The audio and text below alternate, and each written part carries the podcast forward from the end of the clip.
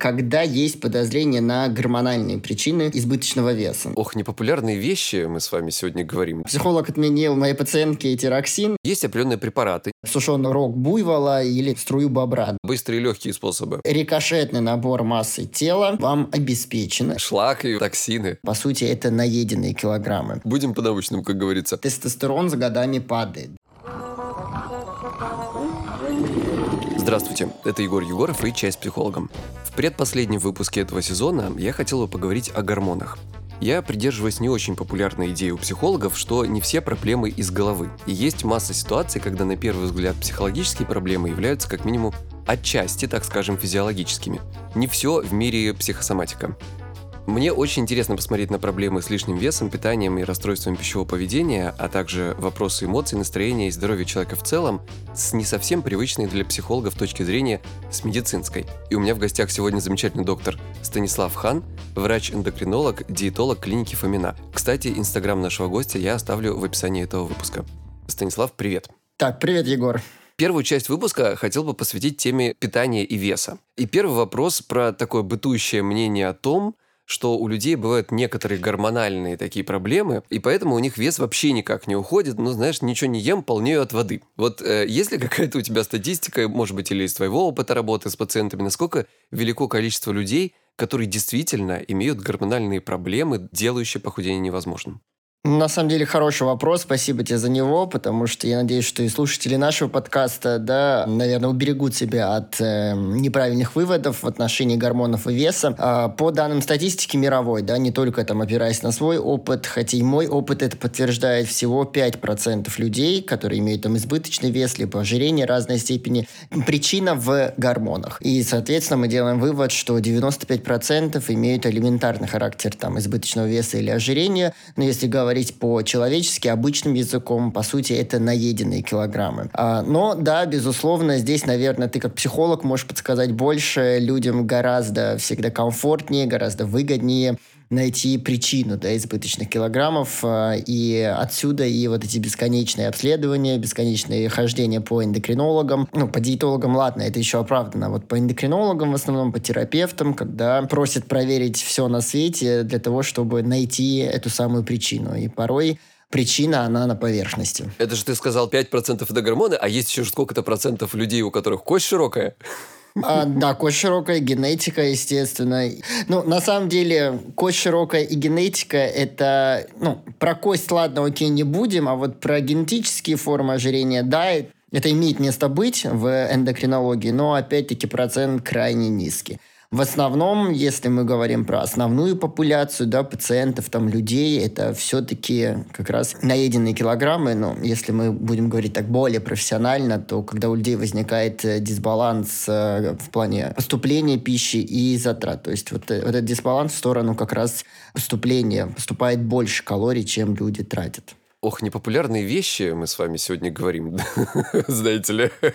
Да, в то же время, понимаешь, э, ожирение, вот э, это прям золотая кормушка для всех коммерчески настроенных врачей, потому что, ну, нет, наверное, приятнее пациента, который борется с лишним весом и который хочет найти причину. Есть запрос найти причину, Да. причину, а в кавычках, да, ну и сам понимаешь, в эпоху там капитализма и заработка бесконечно даже в медицине, как бы мне это не хотелось признавать, э, предоставит любые причины. Это и повышенный кортизол, повышенный там пролактин, и там работа щитовидной железы. Будут лечить, будут избавлять, хотя на самом деле я все это представляю как танцы с бубнами, потому что лечат на самом деле здоровье, истинное здоровье, и, к сожалению, ну, пациенты, наверное, рады порой вот этой новости о том, что это не они, а, как правило, там не то чтобы виноваты даже, а причина не в еде, которую они употребляют, потому что большая часть все-таки говорит, я ем мало, а много двигаюсь. А причина есть, причина какая-то объективная, хотя никого уже не интересует, есть ли она такая в медицине вообще, такое заболевание. И они рады, наверное, лечить и снижать вес, прежде всего, если они бьют на вот эту причину. Хотя иногда это чисто развод на деньги. Еще знаешь такой психологический момент. Довольно многие люди действительно не замечают, не понимают того, что они едят в целом, в среднем, больше нормы. Я не знаю, как у тебя, но я думаю, что, вероятно, у врачей тоже есть такая, в первую очередь, у врачей вот история с дневником питания, когда человек внезапно э, замечает, что нифига себе, я, оказывается, я съел, а половину-то этого я просто не помню. Да, это как бы все сейчас рекомендации международные говорят о том, чтобы мы заставляли наших пациентов вести дневник питания. Почему? Потому что действительно там две трети говорит о том, что они ничего абсолютно не едят. И поверь, если на следующую консультацию пациент приходит с дневником питания, уже на этом этапе отсеивается большая часть, которые говорят, доктор, я раньше не замечал, но вот я стал вести дневник питания, произошел такой самоанализ, и я понял, что мои ничего не ем, на самом деле ем много и ем больше, чем нужно. Ну, здесь важный момент еще, наверное, стоит упомянуть, потому что многих эндокринологов э, в этом обвиняют, и о том, что мы как раз не уделяем внимания вот э, психологической стороне вопроса, да, ведь очень много пациентов, которые имеют расстройство пищевого поведения. И, безусловно, я как врач в 21 веке не отрицают таких расстройств. И, конечно, в идеальных условиях, когда эндокринолог работает совместно с специалистом, наверное, который специализируется на РПП, в реальной клинической практике какая часть пойдет к психиатру, к психологу, там, допустим, работать именно с расстройством пищевого поведения. Особенно в России. Особенно в России, да, она минимальная. Говорить иногда даже об этом на своих приемах иногда бывает немного неловко, потому что, опять-таки, с особенностями менталитета говорят о том, что если врач говорит тебе обратиться там, к психологу или к психиатру, это воспринимается как оскорбление. Хотя по факту я, правда, не вижу в этом абсолютно ничего такого. Ну да, ну вот, собственно, мы и боремся тут со стигматизацией реализации этого да. вопроса. Есть ли какой-то алгоритм, как определить, вот это у меня э, из-за того, что я неправильно питаюсь, или это все-таки что-то с организмом, и надо идти к врачу, там, сделать какие-то анализы?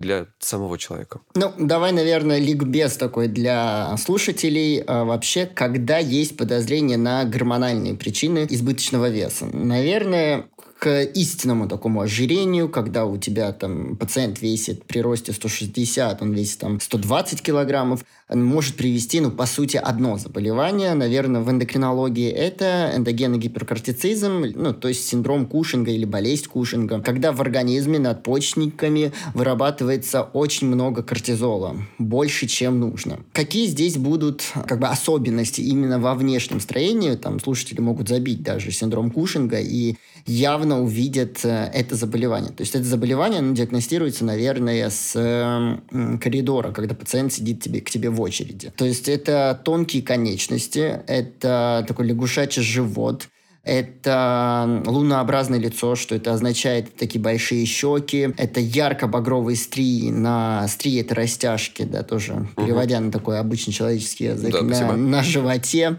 И опять-таки, сейчас, наверное, процентов 50 скажет, вот, я имею такое строение тела. Нет, еще раз повторяю, загуглите и посмотрите. Это болезнь, которую, наверное, невозможно пропустить. Это не просто угу. растяжки от того, что у вас там, допустим, большая талия. Это прям ярко-красные такие растяжки. Ну и, соответственно, диагностика данного заболевания тоже, наверное, предупрежу каждого из слушателей, чтобы не, не бежали и не сдавали кортизол утром натощак. Это совершенно не так. Да? Кортизол утром натощак, по сути, сути, бесполезный анализ, он нужен только для исключения надпочечковой недостаточности, когда, наоборот, мало кортизола вырабатывается. А в остальном, когда говорят проверить надпочечники, могут ли они влиять на ожирение, это бессмысленная рекомендация. Кортизол утром мы не сдаем. Мы проводим там три таких полноценных диагностических теста. Ну, наверное, углубляться не будем, это уже там, расскажут uh-huh. эндокринологи. И вот по результатам трех тестов мы говорим, есть ли подозрение на повышенный уровень кортизола, да, либо его нет.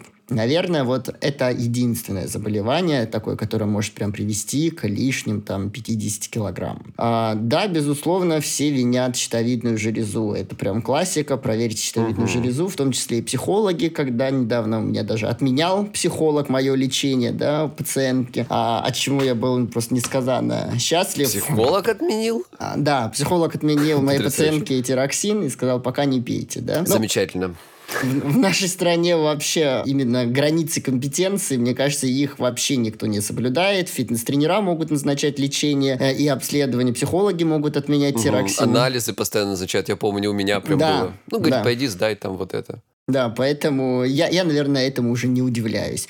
Ну, не суть. Если говорить про щитовидную железу, конечно, к избыточным килограммам может привести хронический аутоиммунный тиреидит. Это заболевание, при котором такой возникает аутоиммунный процесс, и щитовидная железа у нас выходит из строя. Ну, дело в том, что угу. щитовидная железа у нас вырабатывает гормоны Т3 и Т4, которые необходимы для нормального обмена веществ. Соответственно, при аутоиммунном тиреидите этих гормонов становится меньше, потому что щитовидная железа как бы вышла из строя. Ну, угу. и если говорить опять на человеческом языке, то наш как бы обмен веществ, можно сказать, что он замедлен. Но такое состояние, оно, конечно, встречается гораздо чаще, чем эндогенный гиперкортицизм, о чем мы говорили, да, вот предварительно. Угу. А, да, безусловно, там до 5% э, женщин в нашей популяции мужчин могут иметь аутоиммунный тиреидит. И да, как же просто обвиняете вот именно аутоиммунный тиреидит в лишних килограммах.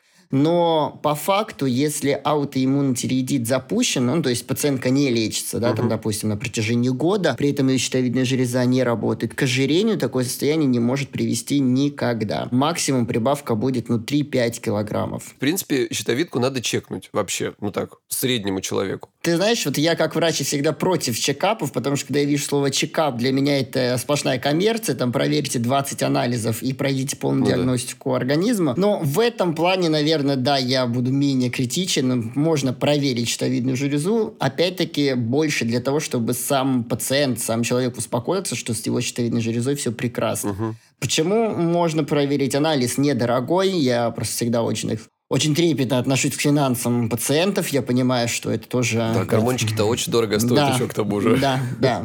Ну, соответственно, можно сдать анализ крови на ТТГ, больше ничего не проверять. Если он у вас в норме, от 0,4 до 4 угу. живите, радуйте жизни.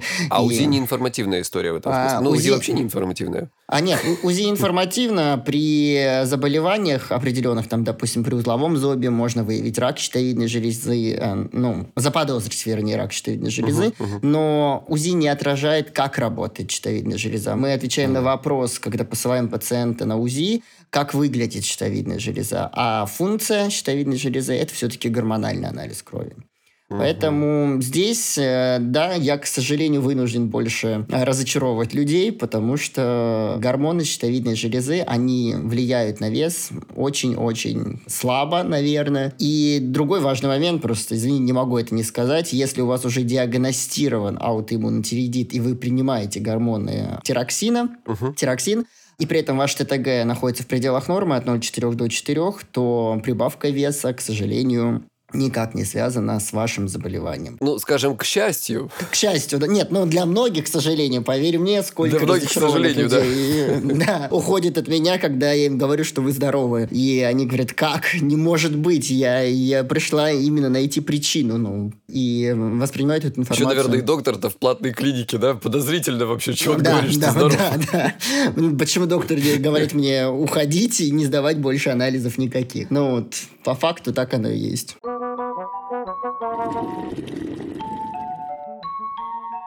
Сейчас лето, пора отпусков, и для поддержания здоровья организма, как физического, так и, естественно, психологического, крайне важно не пренебрегать отдыхом и отпусками. В выпусках моего подкаста уже не раз поднималась тема баланса между работой и отдыхом. И главной мыслью всех этих разговоров стала одна. Ни при каких условиях не пренебрегайте отдыхом. Счастью, сейчас можно поехать в отпуск в регионы России и за рубеж. И даже несмотря на ковид, у современного человека море возможностей для этого. Но так было далеко не всегда. И по этому поводу я хочу порекомендовать очень интересный подкаст от моих друзей компании Aviasales. Он называется «Куда можно» и рассказывает о новейшей истории путешествий. Сейчас, как я уже сказал, время, когда путешествовать не просто, но можно. И также было 20 и 30 лет назад, только причины были другие. В каждом выпуске подкаста пиар-директор Aviasales Янис Дзенис вместе с гостями вспоминают, каково было путешествовать в период от развала СССР до ковидной современности. Подкаст доказывает, что правило «когда нельзя, но очень хочется, то можно» работает. В разных выпусках в гостях подкаста будут Артемий Лебедев, Евгений Чичваркин, Лена Ленина, Ирина Мамай, основательница Чип Трип, Майя Ламидзе, исполнительный директор Ассоциации туроператоров АТОР и другие.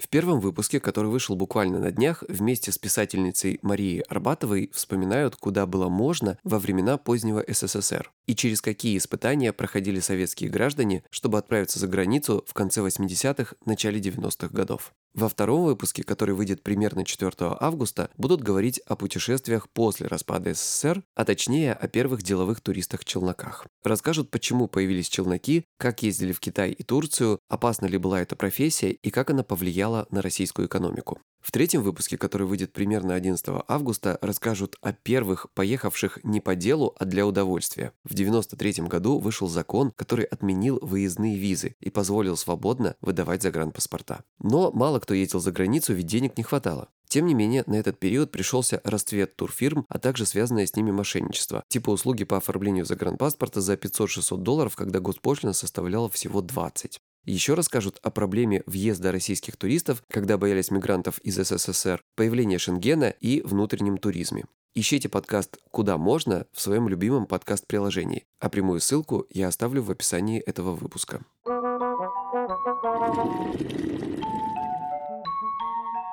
Ты здесь чуть выше сказал по поводу ожирения. Кажется довольно очевидным, собственно, всем, что ожирение – вещь довольно вредная и даже опасная.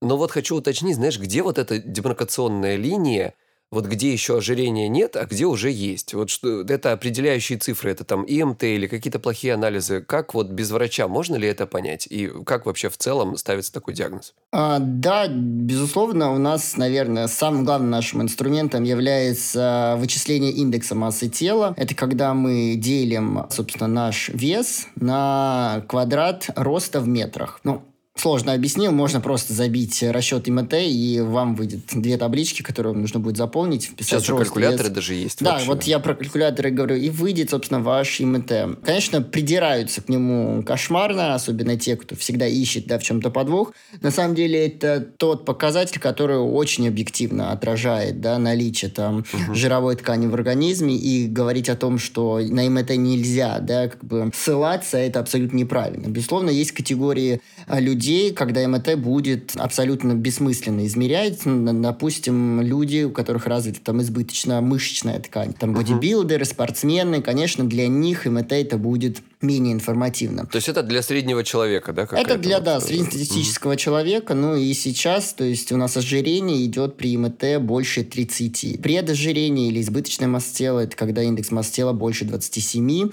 А, ну и, соответственно, вот эта грань у нас является такой, как бы, разграничивающей, да? Если говорить о том, наверное, следующий твой вопрос будет о здоровом ожирении, потому что сейчас на волне... Ну да, хочется спросить, да. Да, на волне боди-позитива эта тема вообще одна из самых жарких. Ты знаешь, я один раз в жизни ее в Инстаграме поднял и понял, что больше никогда до тех пор, Слушай, пока... туда очень осторожно надо лезть. А, это, и, это да. Мы тут уже профессионалы. Да, я вообще, я вообще решил не лезть, потому что мое дело лечить, и мое отношение иногда просто не созвучно, наверное, с отношением мировых взглядов вообще на бодипозитив. Ну, там, знаешь, здесь очень много психологического вопроса. Я тебе честно скажу, я очень за бодипозитив, да, но в России, давай так, в России, мне кажется, нам еще долго не придется вообще с этой проблемой сталкиваться, потому что у нас вот это патриархальное устройство нашей страны до сих пор диктует, что там женщина, мужчина должен быть определенной формы а, и размера, если вы не согласны, типа, вот, все, вы все больные, вот идите к доктору лечитесь. Поэтому мне кажется, что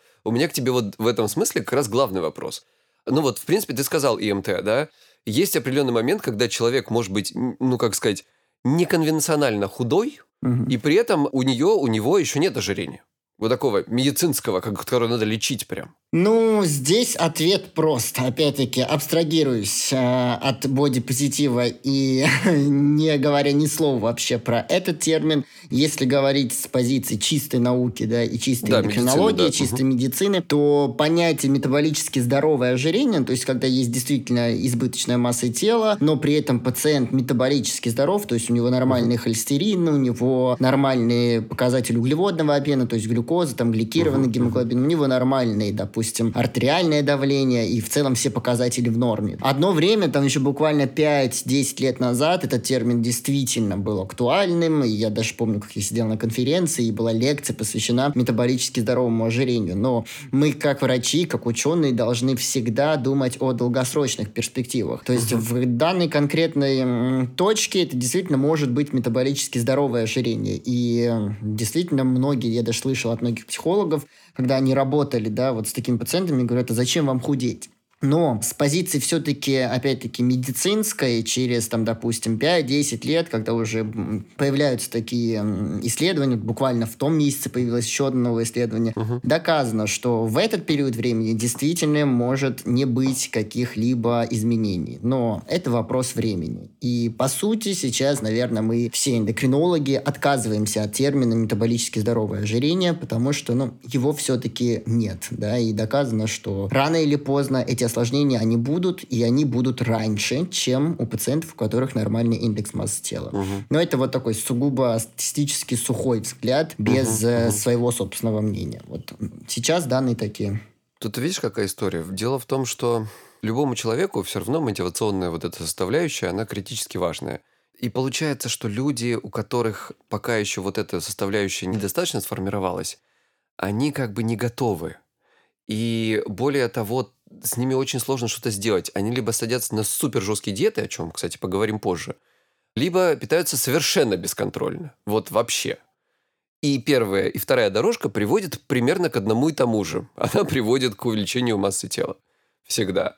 Рано или поздно. Особенно, кстати, что парадоксально для многих людей, это вот этот вот вопрос, ну я же типа на диете постоянно, на какой-нибудь идиотской очередной, да, и получается вверх-вниз вот этот вес прыгает, и когда вес падает вниз, человек успокаивается. Смотри, я за собой слежу. Ну, у меня не всегда получается, я срываюсь иногда, но я что слежу. Здесь как раз вот подводя к следующему вопросу. Я в своей практике постоянно сталкиваюсь с одной и той же историей. Это вот люди перепробовали уже все самые популярные диеты, а эффекта совсем нет, или он держится временно, а затем происходит обратный набор веса. Еще с бонусом в виде каких-нибудь дополнительных килограммов, а иногда даже проблем со здоровьем. И особенно это касается жестко ограничительных диет или диет с исключением какого-то вида продуктов, ну типа там жиров или углеводов и так далее. Что по этому поводу, вот, э, можешь сказать, прав я или не прав, что все-таки, или есть какие-то такие полезные диеты, долгоиграющие? Ну, смотри, наверное, современная диетология говорит о том, чтобы мы вообще отходили от слова диета, потому что диета, да, подразумевает какой-то такой временной промежуток. Я как бы посидела на гречневой диете две недели, а меня тошнило, да, там я сходила с ума по гречке, не могла, там, не знаю, запаха переносить гречки, а потом угу. прошла такой некий детокс, да, тоже адское слово, которое Ой, терпеть не могу. любимое, шлак да, и вот это вот да, токсины. Вывели шлаки, токсины, организм э, почистился, я похудела к свадьбе там сестры, и потом как бы все вышло из этой диеты. На самом деле, угу. если говорить про такие принципы питания, когда у нас есть жесткие ограничения в калориях, да, потому что, ну, гречкой мы, мы действительно себя ограничиваем и в калориях, и в микроэлементах, витаминах, в минералах. Угу. Когда у нас есть, ну, что-то граничащее с голоданием, когда там пациенты вообще едят угу. там на 200 килокалорий в сутки, либо когда это низкокалорийные диеты, там, на, допустим, 800 килокалорий в сутки, да, вы действительно сбросите вес. Это очевидно, законы физики здесь работают, ну, потому никто, что... Да, не отменял, да. Да, никто их не отменял. Если вы будете питаться на 600 килокалорий, э, при этом ваш организм нуждается там в двух с половиной тысячах килокалорий, да, вы сбросите вес. И, может быть, э, именно потеря веса будет прям замечательной. Вы, наверное, никогда так не сбрасывали вес, там, вплоть до 10 килограммов, там, за месяц можно сбросить. Угу. А, но... Это в первые разы, кстати, применение диет. Потом что-то вес как-то хуже да, уходить начинает. Да, особенно, да, в первый раз я согласен с тобой, потому что потом все-таки включаются там эффекты метаболической памяти. Но в первые разы результат будет шикарный. Вы будете прыгать угу, от счастья, да, хотя это не сама цель, но, тем не менее, есть слово долгосрочная перспектива. Угу. Рикошетный набор массы тела, он вам обеспечен. Это не история, да, там, на десятилетие, это история скорее здесь и сейчас. И затем справиться с вот этими лишними килограммами, которые вы наберете уже после отказа от такой жесткой диеты, угу. будет справиться еще сложнее.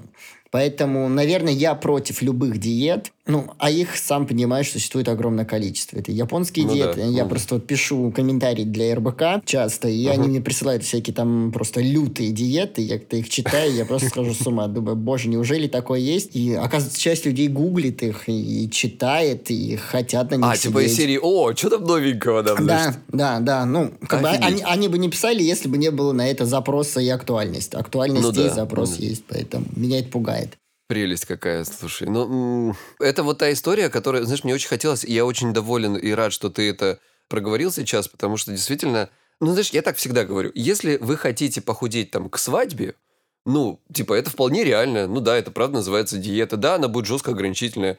Ну, как бы, да, вы можете это сделать. Пожалуйста, я даже, в принципе, не против. Да на здоровье. Если вы понимаете риски, и если у вас очень четко ограниченный период, и вы четко понимаете, что вот я похудею, как, например, ребята, которые, ну, те же бодибилдеры, да, они понимают, что у них вот соревнования, они похудеют к нему, сильно посушатся, да, как бы они, конечно, делают тоже какую-то дичь совершенно, но тем не менее. И после этого они спокойненько идут себе кушать, как нормальный человек, ни в чем себя не ограничивая. Это не срыв, это запланированная стратегия. Но люди в основном думают, что я похудею к свадьбе, и теперь так буду выглядеть всю жизнь. Но ты же понимаешь, как психолог, что не всегда так, когда ты просидел две недели на диете гречневой. Ты пошел, а после этого спокойно стал есть нормально, и при этом жизнь твоя вернулась на круги своя. Все-таки я считаю, что психологически, наверное, какой-то след все равно это оставляет. Да, конечно. А, конечно. Поэтому здесь, наверное, нужно думать, но я с тобой полностью согласен, что последствия могут быть прям крайне плачевные. Вот нахождение на таких диетах. Это и в том числе расстройство различных пищевого поведения. Просто, ну, представь, человек две недели лишает себя вообще нормальной жизни. Да, и, наверное, его жизнь, она просто зациклена на очередной порции гречки или кефира. Это, это ужасно.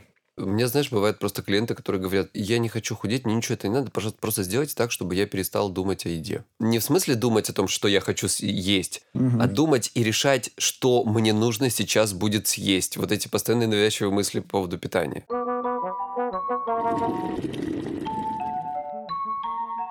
Коротко напомню, что у меня есть Инстаграм. Там можно задать вопрос, предложить тему выпуска, узнать о новых эпизодах или просто посмотреть, как выгляжу я и мои гости. Псай, подчеркивание чай. Подписывайтесь, всем рад.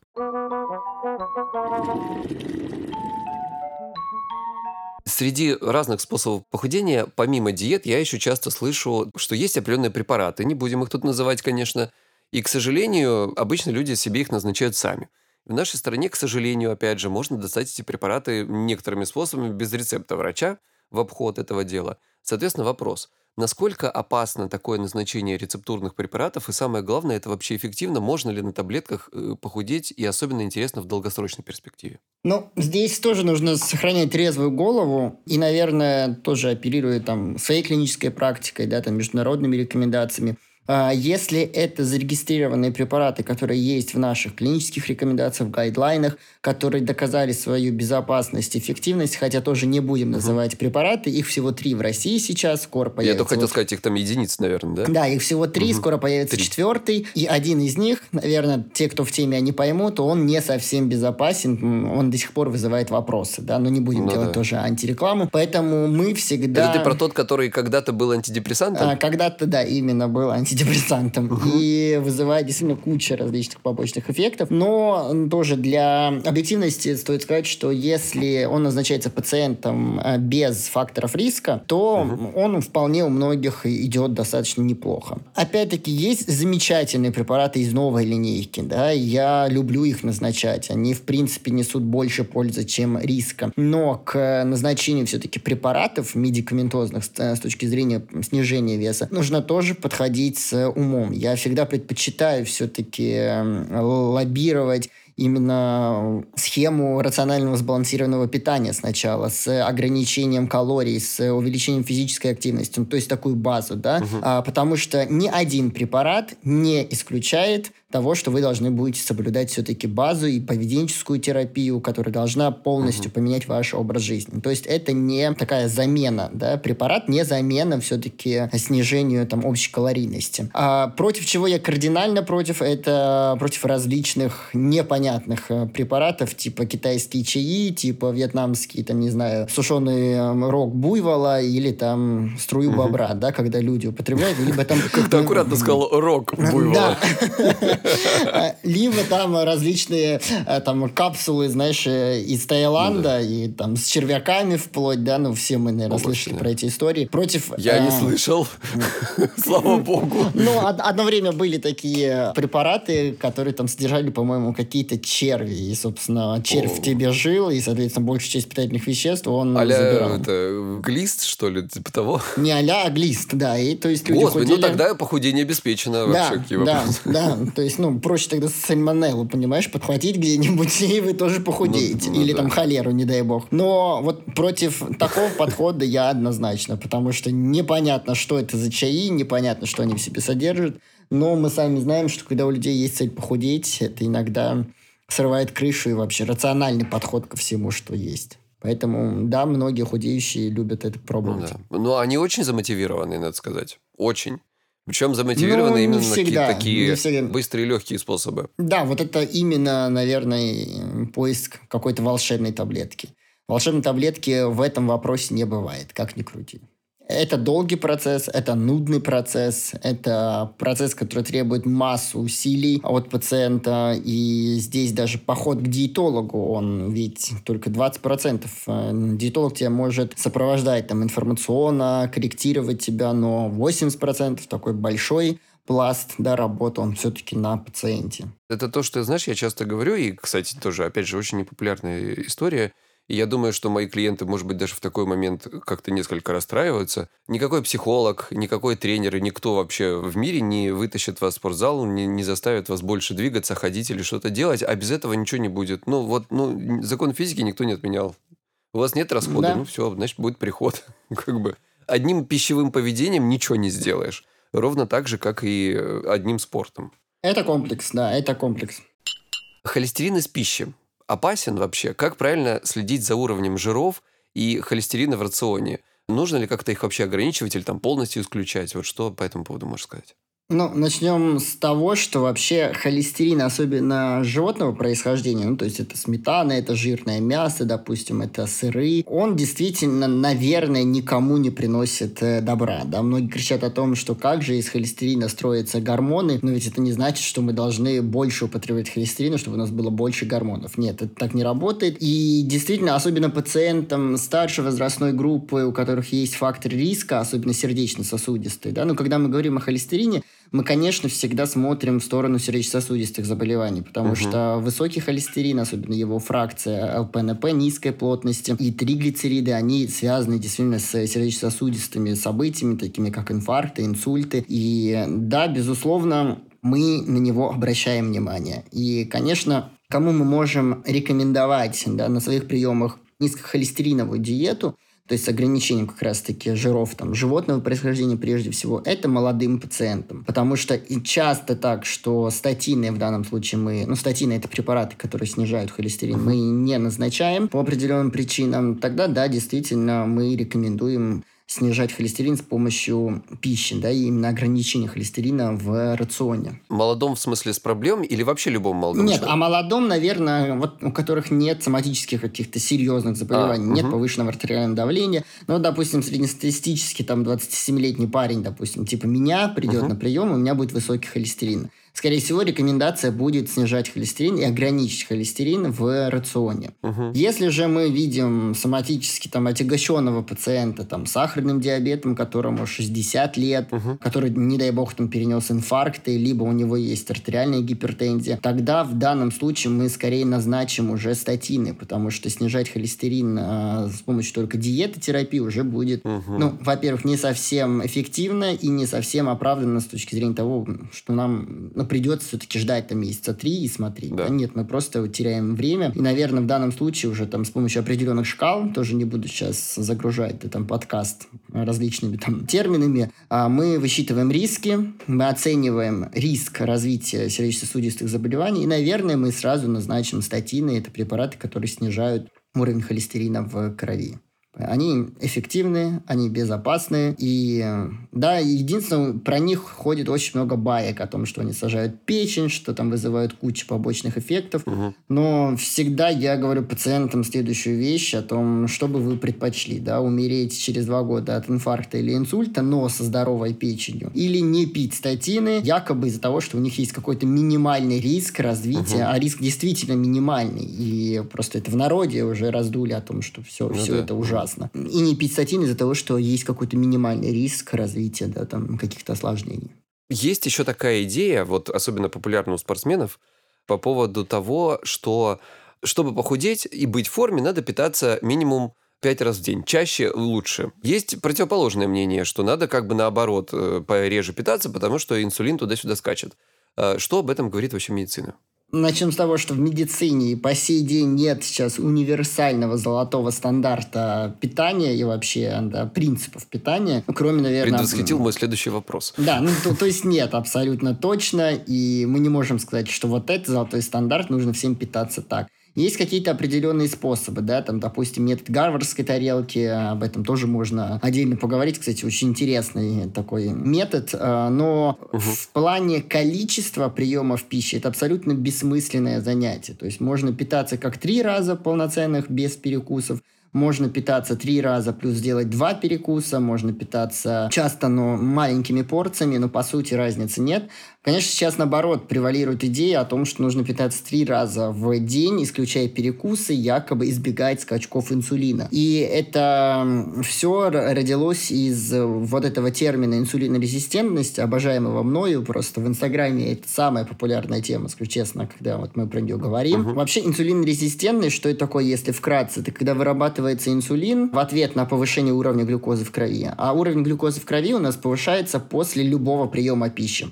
Инсулин, он вот эту повышенную глюкозу должен убирать в ткани. То есть, как правило, это жировая ткань, мышечная ткань и печень. Да? Но самое главное такое депо склад глюкозы лишний, это печень. Ну и, соответственно, при инсулинорезистентности возникает состояние, когда инсулин, он не может убрать вот эту глюкозу вот в эти угу. ткани. И возникает такая резистентность к нему. Резистентность это, наверное, ну, то есть инсулин остается без ответа. Ткани не отвечают на инсулин. И Основной причиной инсулинорезистентности является избыточный вес, то есть наличие в организме избыточного количества жировой ткани. Но, естественно, превратное сейчас просто объяснение инсулинорезистентности, якобы сначала идет инсулинорезистентность, которая потом приводит к избыточному весу и ожирению. Угу. Хотя по факту абсолютно наоборот. Избыточный вес приводит к инсулинорезистентности. А почему вообще такая логика появилась, что надо есть меньше, э, вернее, есть три раза в день, без перекусов. Дело в том, что у нас врачи в постсоветском пространстве, фитнес-тренера, психологи, психиатры угу. и все, кому не лень, кто считает себя эндокринологом всей Руси, а любят измерять уровень инсулина в крови. Инсулин в крови это абсолютно тоже бессмысленный анализ, потому что он находится в крови всего 4 часа, на него влияет качество пищи. Ну и по угу. сути, вот мы измерили уровень инсулина в крови, и это ни о чем, по сути, не говорит. Референсов нет, все мировые сообщества говорят о том, что инсулин измерять не нужно, это бессмысленно. Угу. А, но, тем не менее, если есть такая логика, что инсулин повышается от еды, чем меньше мы едим, тем меньше выброс инсулина. Ну, и якобы понижается инсулинорезистентность тогда, когда мы едим меньше. Но логики здесь нет абсолютно никакой. Инсулина вырабатывается столько, сколько нужно на конкретный прием пищи. Поэтому не мучайте себя, дорогие слушатели, если вам комфортно питаться три раза в день без перекусов. Это окей. Если это три раза в день и два перекуса яблоко или, там, допустим, нектарин, это тоже окей. Угу. Если это один прием пищи и вам так комфортно, допустим, только пообедать, а все остальное там это кофе или чай – это, наверное, тоже окей. Поэтому здесь меньше мифов, больше здравого смысла. На самом деле я один из тех, кто рекомендует питаться три раза в день и избегать перекусов, но, опять же, избегать не всех и не исключить полностью, чтобы вот прям совсем вот так, да? Один-два действительно ничего страшного не сделают. Другой вопрос, знаешь, я почему... Не, не из-за идеи инсулина, а из-за идеи того, что люди часто кусочничают. Это чисто такой поведенческий вопрос, да? И у людей, у которых, опять же, надо понимать, что ко мне-то приходят в целом люди уже с проблемами.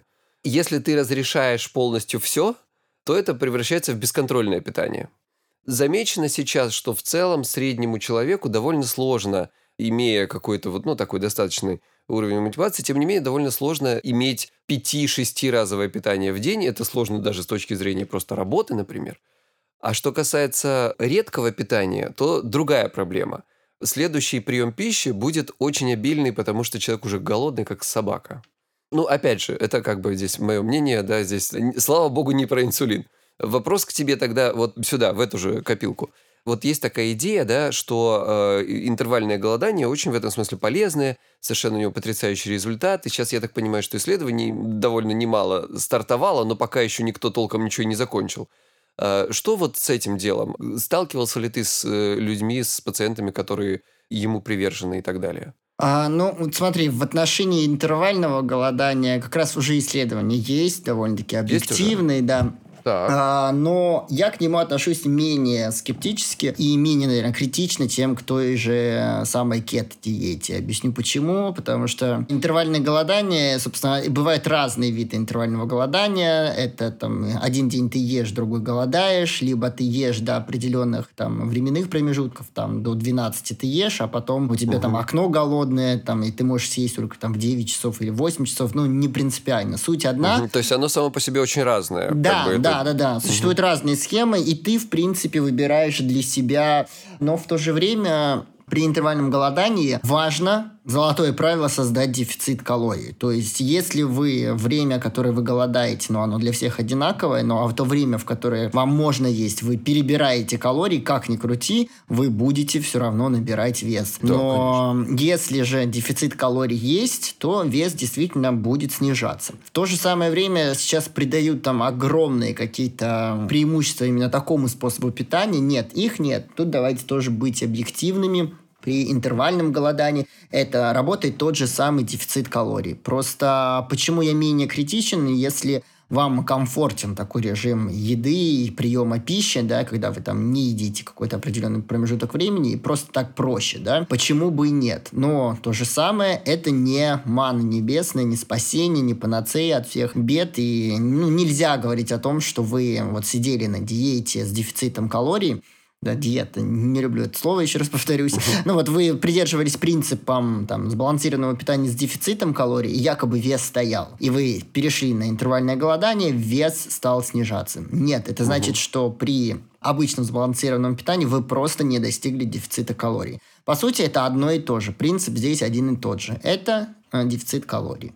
Поэтому я, наверное, не против, если пациенту так комфортно. Наверное, я uh-huh. не стал бы даже уговаривать э, и лоббировать там обычное питание без соблюдения каких-то временных промежутков. То есть, в принципе, если человек питается даже один раз в день, это окей, ну, с физиологической точки зрения. Это окей, но возникают часто на интервальном голодании, вот опять-таки, судя по фидбэку, обратной связи там, от пациентов, часто говорят о том, что у них возникают проблемы там, со стороны желудочно-кишечного тракта, особенно угу. да, там, с желчным пузырем люди, с хроническими гастритами. Поэтому здесь нужно все-таки проконсультироваться с врачом, подходит ли вам такой способ питания угу. или нет. Угу. Ну и э, в завершении вот э, пищевой, так сказать, темы, вообще есть ли какой-то универсальный такой здоровый способ, который бы ты мог бы посоветовать нашим слушателям, я не знаю, как правильно питаться, сколько раз в день, или вот тарелка, о которой ты говорил. Ну, то есть есть что такое... Я понимаю, что их огромное количество, ну, что-то такое среднее, универсальное и здоровое. Хотелось бы так, знаешь, как напутствие. Ну, универсальное, наверное, никому не повредит это соблюдать и считать количество овощей, которые вы употребляете, да, то есть по рекомендациям мировым это минимум 500 грамм овощей. Можно даже провести эксперимент, повзвешивать те овощи, которые вы употребляете. В день? В день, да, именно 500 грамм Ой-ой-ой. овощей в день. Мне а... прям как-то стыдно сейчас стало, знаете ли. Я не доедаю столько. Кстати, да, я когда прочитал эти рекомендации, я прям поменял свой рацион, и у меня сейчас так выходит примерно. Ну, вообще, овощей и фруктов считается. Можно, в принципе, и фруктами угу. тоже добирать. Желательно, чтобы эти овощи были разных цветов, потому что в зависимости от цвета овоща, да, там у них разный набор витаминов, микроэлементов.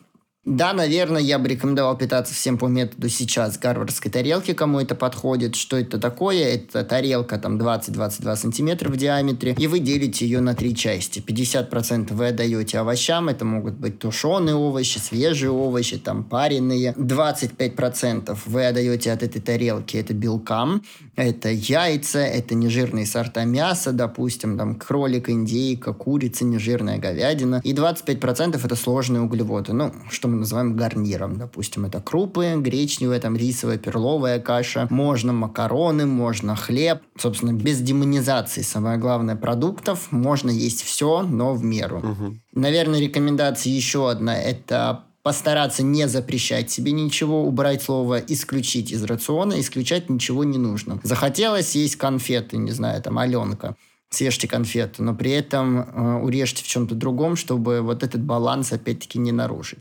Есть можно все, как правильно говорят, главное в меру. И задумайтесь над рекомендациями э, вот необычными, да, там типа исключить молочные продукты, исключить глютен. Угу. Углеводы можно только до 12, а белки можно только до 6-35. А после 7-45 нельзя там употреблять там жиры. Или, допустим, овощи должны быть угу. а, там строго до 11. Нет, вот эти рекомендации, они очень угу. подозрительные. То есть когда какие-то составные части там продуктов или рациона? Да, да. Ну и, конечно, стоит избавляться от терминологии полезные продукты, вредные продукты, потому что, ну, такого термина тоже нет. Ни одного нет продукта сейчас, на котором мы могли бы сказать, это полезно, да, или это вредно, однозначно. Нет, еда, она есть А еда. как же ягоды Годжи? Ягоды Годжи, да, это исключение, шутка.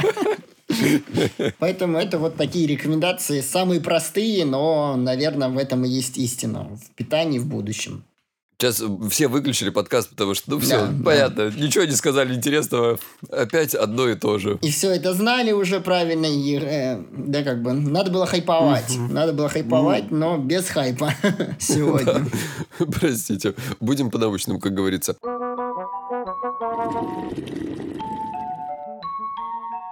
Во второй части нашей беседы я бы хотел позадавать всякие разные вопросы и про гормоны и здоровье в целом. Мужские и женские гормоны, так сказать. В этой теме я не силен. Извини, если какие-то вопросы будут наивными и глупенькими. Скажи, нужно ли следить за уровнем этих гормонов вообще вот обычному человеку без каких-либо симптомов и проблем? Ты знаешь, наверное, ответ скорее нет, чем да, потому что, ну, проверить гормоны, вот на самом деле это слово меня очень смущает, потому что, ну, проверять все гормоны смысла нет точно, а следить за гормональным каким-то своим состоянием без жалоб, прям специфических, я думаю, что тоже не имеет смысла. Ну, обычно там парни любят проверять, допустим, тестостерон, если это такая прихоть собственная, да, чтобы посмотреть, что у меня там тестостерон 17, ну, ради бога, да, но uh-huh. с точки зрения, там, чтобы не упустить какое-то важное, важное, серьезное заболевание, наверное, я все-таки вижу в этом там, waste of time, да, то есть вы просто потеряете время. А когда вот тебе, опять же, назначают э, какие-нибудь э, фитнес-тренеры, там, йоги или еще кто-нибудь, пойди вот сдай гормончики типа, дескать, посмотрим, как там у тебя. Ну, ты понимаешь, это тоже лечение анализов, а не лечение пациента. Мы всегда лечим пациента. И когда там мне присылают в Инстаграме пачками анализов и говорят, посмотрите, что с этим делать, ну, как бы 90% таких вопросов останутся без ответа, потому что анализы на бланке остаются цифрами. Мне важно, угу. что при этом скажет мне пациент. Поэтому, ну, сходить проверить анализы, особенно пачки от фитнес-тренеров, они, конечно, пугают пугает. Там и проверяется и гормон роста, хотя тоже бессмысленный в каком-то роде анализ, и проверяется и тестостероны общие, тестостероны свободные. Понимаешь, когда люди не имеют на это компетенции, все-таки, если вы действительно озабочены там, о своем клиенте, который хочет с вами заниматься, в этом нет ничего плохого. Просто направьте его к эндокринологу тогда. И эндокринолог сам сделает ему такой чекап перед занятиями, да, там, силовыми в спортзале. Потому что, ну, Датчик ап перед занятием спортом – это круто. Это хорошо, там элементарно померить давление, посмотреть, там, как работает щитовидная железа, но не всегда нужно проверять всем там, мужчинам тестостерон или всем женщинам эстрадиол. Нет, это не всегда, если в основном есть какие-то определенные жалобы. Это снижение там либидо, снижение потенции, когда есть нарушение, прежде всего, там, сексуального характера. Но тогда мы и с тестостероном еще будем проверять и пролактин, и совершенно уже поиск пойдет диагностически в другую сторону. А вот просто так так взять, получить анализ и посмотреть на него, мы должны задать вопрос, а что мы будем с этим делать, да? Но если норма, ну окей, это норма. Наверное, норму можно предугадать там заранее. Если же пациент абсолютно здоровый и говорит о том, что у него все прекрасно с сексуальной жизнью, но мы получаем там тестостерон 12 а, при норме до 12,1. Ну и что с этим делать, да? Наверное, просто угу. динамика. Опять-таки, стоило ли это того, чтобы пациента нагружать тем же динамическим обследованием большой вопрос. Они не нужны. Экономьте деньги. Угу, хороший совет. А, слушай, возвращаясь э, к половым гормонам, но по понятным причинам э, с возрастом они, естественно, снижаются. Правильно ли их вообще поднимать искусственно? Потому что я слышал, что за рубежом есть такая ну, заместительная гормональная терапия. Это обычно привычное дело, да, и продлевает людям жизнь, в том числе и сексуальную.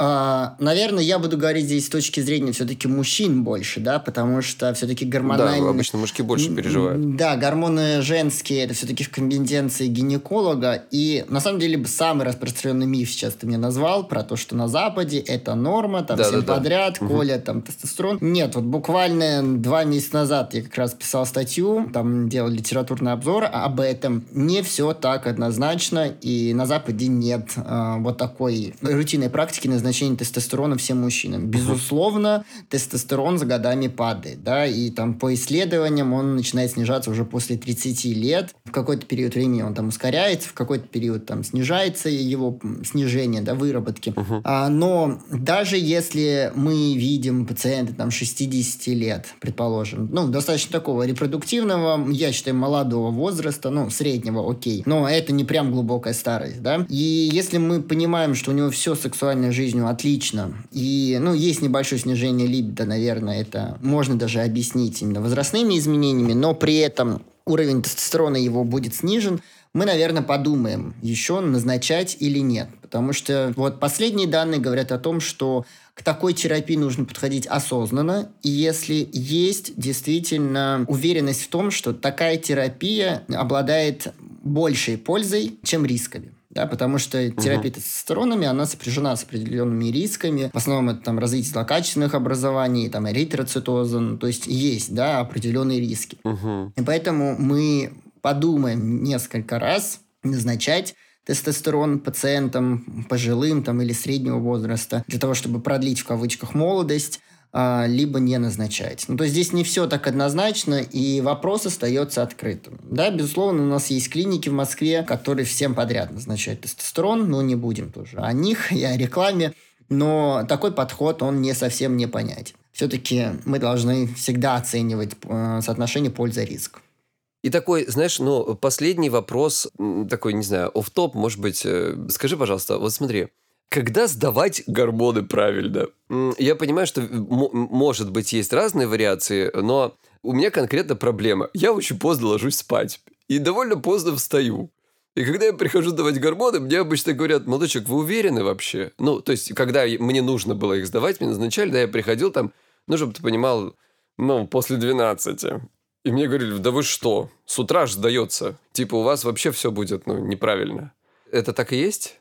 Ну, для большей части гормонов, наверное, да. Ну вот, допустим, гормон гипофиза ТТГ, который отражает, как работает твоя щитовидная железа. Я, на самом деле, ничего критичного не вижу, если ты сдашь его там в час дня. Uh-huh. Но, допустим, если ты хочешь проверить тестостерон, все-таки рекомендации говорят о том, что лучше его сдавать там до 10 утра. Многие там с 8 до 10 натощак строго. Uh-huh. То есть это не зависит от того, как ты... Э, ну, то есть я много лет так живу уже, видишь? Да, да, не, да, не, не зависит, uh-huh. в том-то и дело. А затем ну, глюкозу, наверное, тоже я не вижу большой разницы, если ты сдашь ее в час дня. Допустим, если ты встал в 12 12, да, но для тебя это тоже будет точковая глюкоза.